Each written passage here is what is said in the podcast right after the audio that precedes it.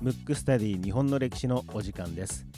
この番組は日本の歴史がとても好きな三名監視学マクトゥーブス代表の広瀬真一がムックムックラジオ代表の小川文吾に日本の歴史を教えていく形で進行していきます。番組ホームページや Apple Podcast、キャストボックス、ヒマラヤなどで聞けますのでエピソードデータをダウンロードしていただき皆様に合った聞き方でお楽しみください。それではスタートいたします。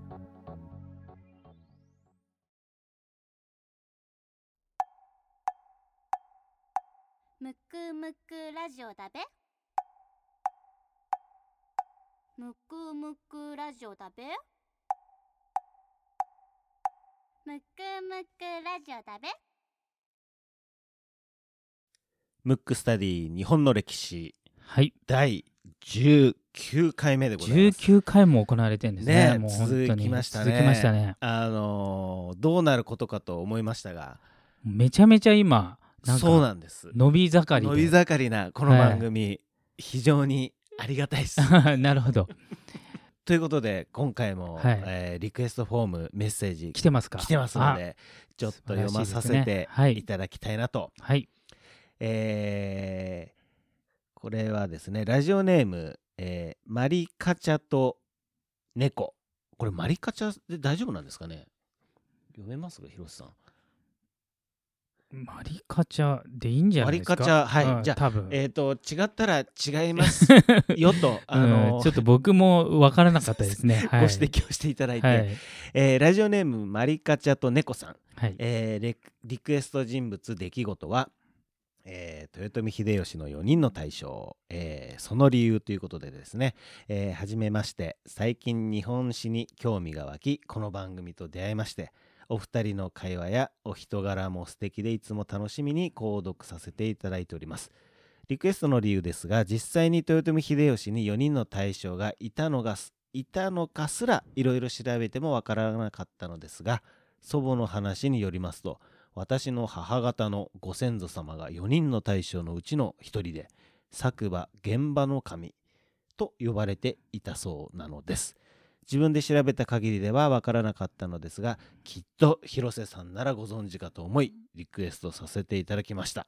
ちょっと個人的な感じで微妙でしたらすいません、えーよろしくお願いします。ということで。なるほど。ありがとうございます、はありがとうございます。ちょっとね僕もねじ実は知らなかったんですよ、はい。知らなかったんですけどおそらうくん。秀吉の4人の武将4人の大将はい。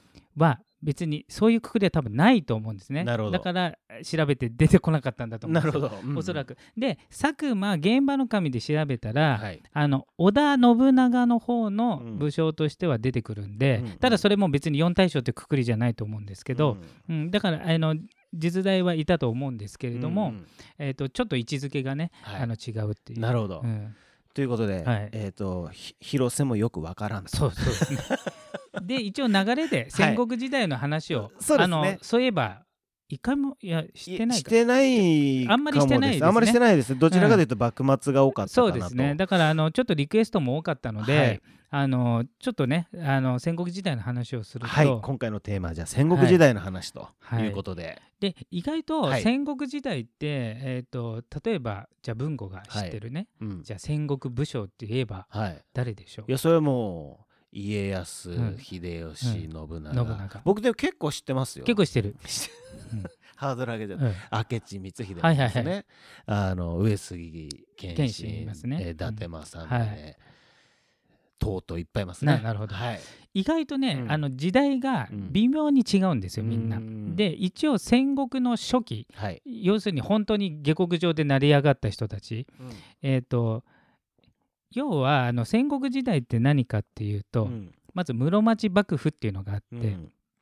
で室町幕府っていうのは室室町っていうのは京都なんではい。京都にあってそれぞれ、えー、と自分は京都にいながら、うん。自分の所領をまあ代官みたいな形でね別の人にこう所領をこう任せてたと。はい。うんでそこの人たちが力を持って結局自分の土地だみたいな感じになったのが、うん。大きい流れでいうと戦国時代なんで、うんうん。初期の頃ってうん。本当に今でいうベンチャー企業の社長みたいな野心家が多多かった。のうんうん。要するに一代でこうのし上がったみたいなその人たちが初代。でこの人たちってかかなりこう信長とかよりも前なんで、うん。優秀なやついっぱいいるんですけど、うん非常にこう何もないとかこう立ち上がってますからもう戦いに明け暮れてほとんど残ってないんですよ。うんううん。んまあもちろんあと時代が早いから、まあ当時って寿命が一応織田信長の前でさえ50歳要するに多分、えー、といいものを食べてた人たちでも多分50歳なんで、うんうん。普通の人だとももうちょっとはい。早い時代なんで、うん。そういうことなんでまずね初期の頃はまず北条早雲っていう人が出てきたり、うん。あと、えー織田信長の、えー奥さんのお父さんにあたる斎藤道さんとか、うん。あとは、えーそのちょっと後に武田信玄とか上杉謙信とか出るんですけど、うん。その後に今文庫が言ってた人たちの活躍の場が出てくるんで、うん。初期の頃はもうそれぞれの地元を固めるのに精一杯、うんで多分能力的には多分その人たちの方が相当強いというか、あの戦で言うとね、はい。だからあの初期の頃の織田信長とか、えーとえー家康とかはうん。非常に弱小だったのね。うーん。やっぱそっちの方が戦力的にもあるし多分武将としての能力も高い。うんで実はあの桶狭間の戦いっていうのがあってはいあれは誰と戦ったでしょ誰と桶誰狭間は誰ですかね？織田信長とと。今川義元っていうはい。人が戦ったんですよ。ん。で圧倒的に今川が有利だったのに、うん。まあえー、と信長が破って、うん。そこから信長が出てくるんですけど、はい。今川義元負けた側なんで、うん。非常になんかこうなんつうのえダメな武将のようにね、うん。まあ、報道もされちゃってるし、うん。なんていうんですかあの非常に優秀だったんで、うん。当時としては織田信長とかっていうのは、まあ、なんか名前を知られてないうんあなんつうのインディーズバンドみたいな。ああなるほど。もんだったんです。はい。ただ勝っちゃったんで今川義元はうん。勝った側が歴史作りますので、はい。ダメな人になってでもあれちょっと偶然が強いまあもちろん運もね実力のうちですけど、なので、えっと、今川義元とか、えっと、武田信玄とか、はえー上杉謙信っていうのは、うん。もう超優秀な大名なんで、うん。それが信長よりちょっと前の時代なんですよ。なるほど。うん。であの人たちが死んでうん。信長が出てきて、うん。で信長の部下だったのがうん。明智とかうん。秀吉なんで、うん。ちょっと戦国大名とは若干違って、うん。戦国大名の家臣から、うん。あの親分が死んで戦国大名になったんでちょっと成り上がった人とちょっと若干違うんですよね。うー。ん。なんか面白いですね、うん。意外と一括りにしちゃいそうな。そうそうそうそう。しちゃいそうなっていうかまあ僕はしてましたけどね、うんで違うんだな。で織田信長が、うん。まあ他の武将と全然違かったのは、うん。他の武将って例えば自分のうん。お父さんの代、うん。または自分がちちっちゃい頃とかうにん。サポートしててくれた人を重心としてうん。迎えるんですけど、うん。織田信長は完全実力主義なの。当ベンチャー企業みたいベンチャー企業業だからどこの出でもいい。だからのああの秀吉は農民の出とも言われてるけど、うん。あの誰々家から出てるわけでもなく、うん。実力さえあればいい、うん。その代わりお父さんの代からうのん。重心、うん。あもしかしたらその佐久間さんもそうあの現場の神もそうだったかもしれないけど、うん。それに対しては、うん。要するにお父さんの代で重心だからといって、うん。有能か無能かで決めるんで、うん有能じゃなければ追放しちゃうんで、なるほど。そんぐらい厳しいことやってそれをやったのは、うん。ほぼ信長だけなんで、うん。他はやっぱりなんつうの下手すると自分も恨み買って殺されちゃうんで、んだからなんつうのかもう上等な感じでね、もうなんか迎え撃ってやるぞぐらいの気合があったんで、うん。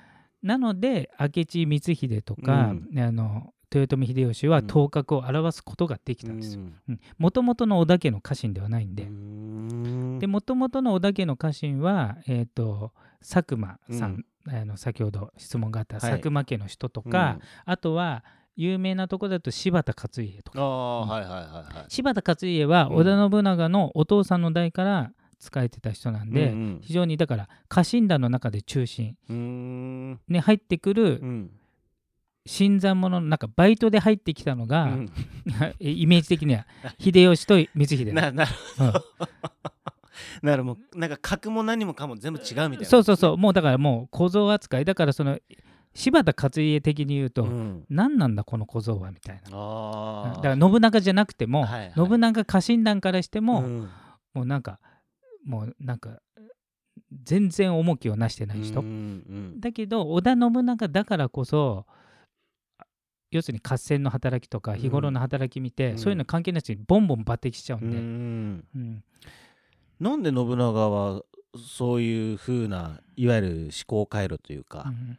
そうなってったんですかね？確かにそこはねちょっとねも不う思議ですようんね、あれですよねそのそれこそ信長って、えっと外国の方とかをなんかね普通に。そうそうそうそうそう自そう。分のまあ部下っていうんですか？そうそうそうそうに引き入れてとかっていうこともね、そうよく知ってるね。いや知ってますよ。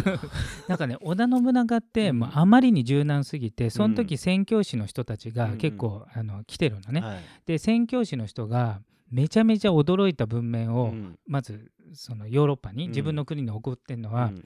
まず日本っていう国があまりに素晴らしすぎて、うん。びっくりしてるのっていうのと、当時信長はうん全てのことを理解したうん。人なの、要するうんに一度もうん。世界に出てないのに、うん。地球が丸いとか、うん。あの地球の外のえ要するに日本以外の国がこうなってるとかを、ほぼ1回で完璧に理解したっていう人で、うん。で1回奴隷としてね黒人を、うん。あのまあ、要するにプレゼントしたんだけど、はい。あの最初はね、うん。なんか俺の前になんか風呂も入ってないで来やがってみたいなうん。感じで言って、うん。でもその後風呂に入ってうん。こう洗っても落ちないから、うん。それ気に入って側近にしたりとか。じゃあすごい受け入れる器が大きかったんですかそうそうそう。ね。であそれが信長もそうだし、うん。実はその民度が高いっていうのが宣教師の手紙で日本の民度が高すぎて、うんうんうん。で当時じゃあ日本に宣教師来たでしょ、はい。キリスト教の、うんどういう団体でしょう？キリスト教でもいろんな宗派があるんだけど。キリスト教はなんとか会。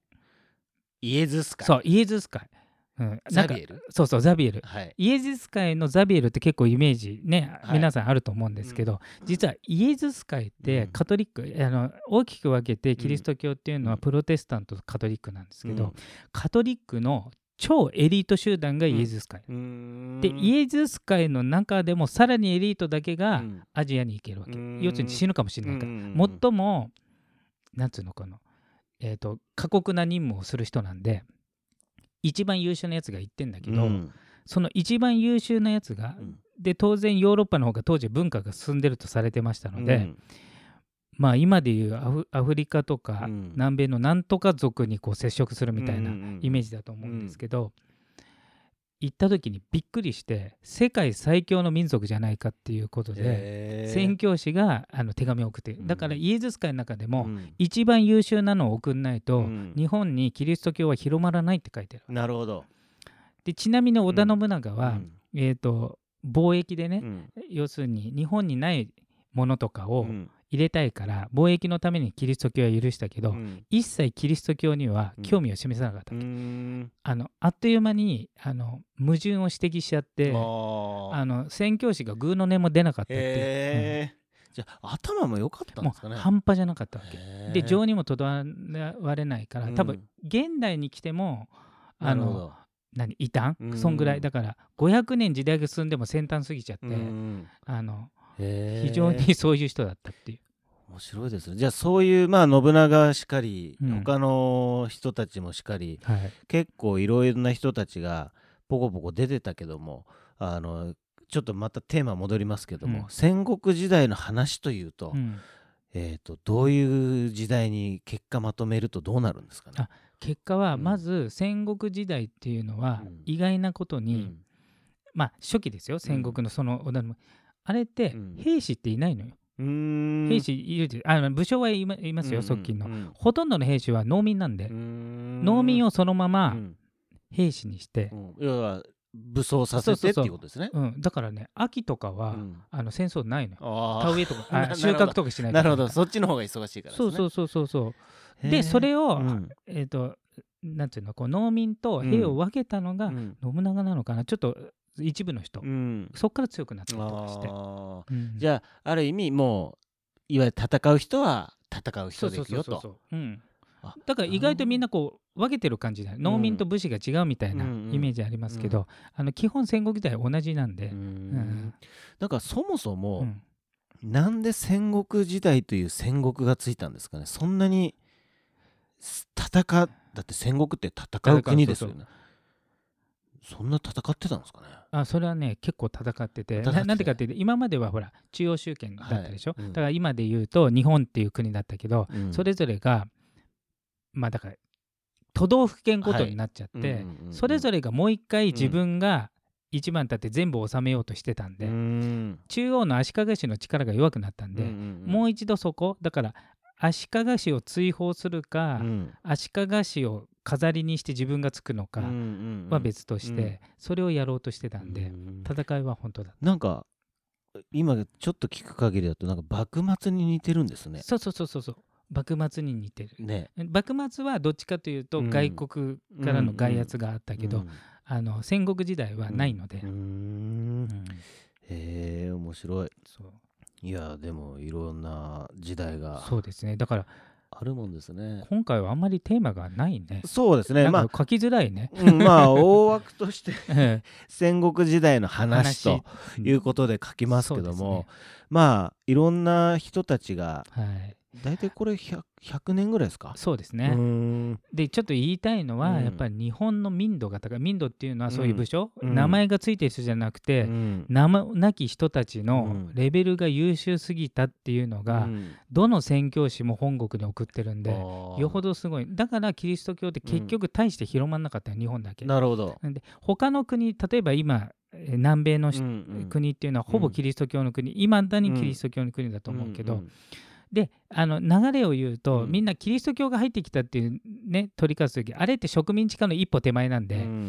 キリスト教を最初に普及しといて、うん。植民地にするっていうのがうん帝国、あのそのヨーロッパのやり方なんで、はい。うん。要するにキリスト教のが広まらないイコール植民地にならないっていうことなんで、そこがすごかったっていう、ん。全員が宗教上の矛盾うん。をなんかまあ把握してた把握してた分かっちゃっ込んでそう。たってことですね。だから宣教師がまあ何人かもちろうんんキリスト教徒にはなりましたけど、うんうん全体としては波及はあまりしなかったっていう、うん。まあ、宗教がいいとか悪いとかじゃないですけどそうですね。そそういうのに対して自分の考えをしっかり持ってた。だから今思ってる日本人の感覚とは違って、うん。なんか日本人って自分の意見言えないとか、うんなんか何も持ってないみたいな感じですけど、うん。当時の名もなき人たちはうん。結構立派な考えしてたっていう。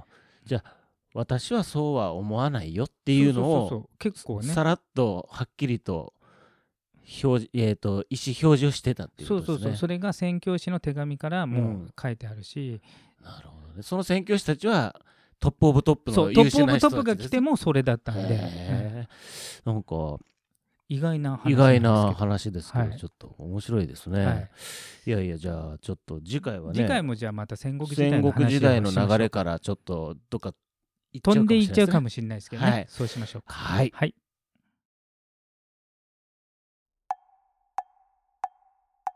むくむくラジオだべ。むくむくラジオだべ。むくむくラジオだべ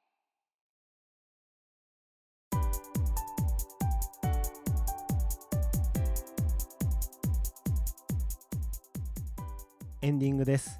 この人物を聞きたいというリクエストがあれば番組ホームページの方よりよろしくお願いいたします。また聞き方ですけども Apple Podcast、Castbox、ヒマラヤ、番組ホームページこちらの方で聞くことができます。エピソードデータをダウンロードしていただいて皆様に合った聞き方でお楽しみください。それではまた次回。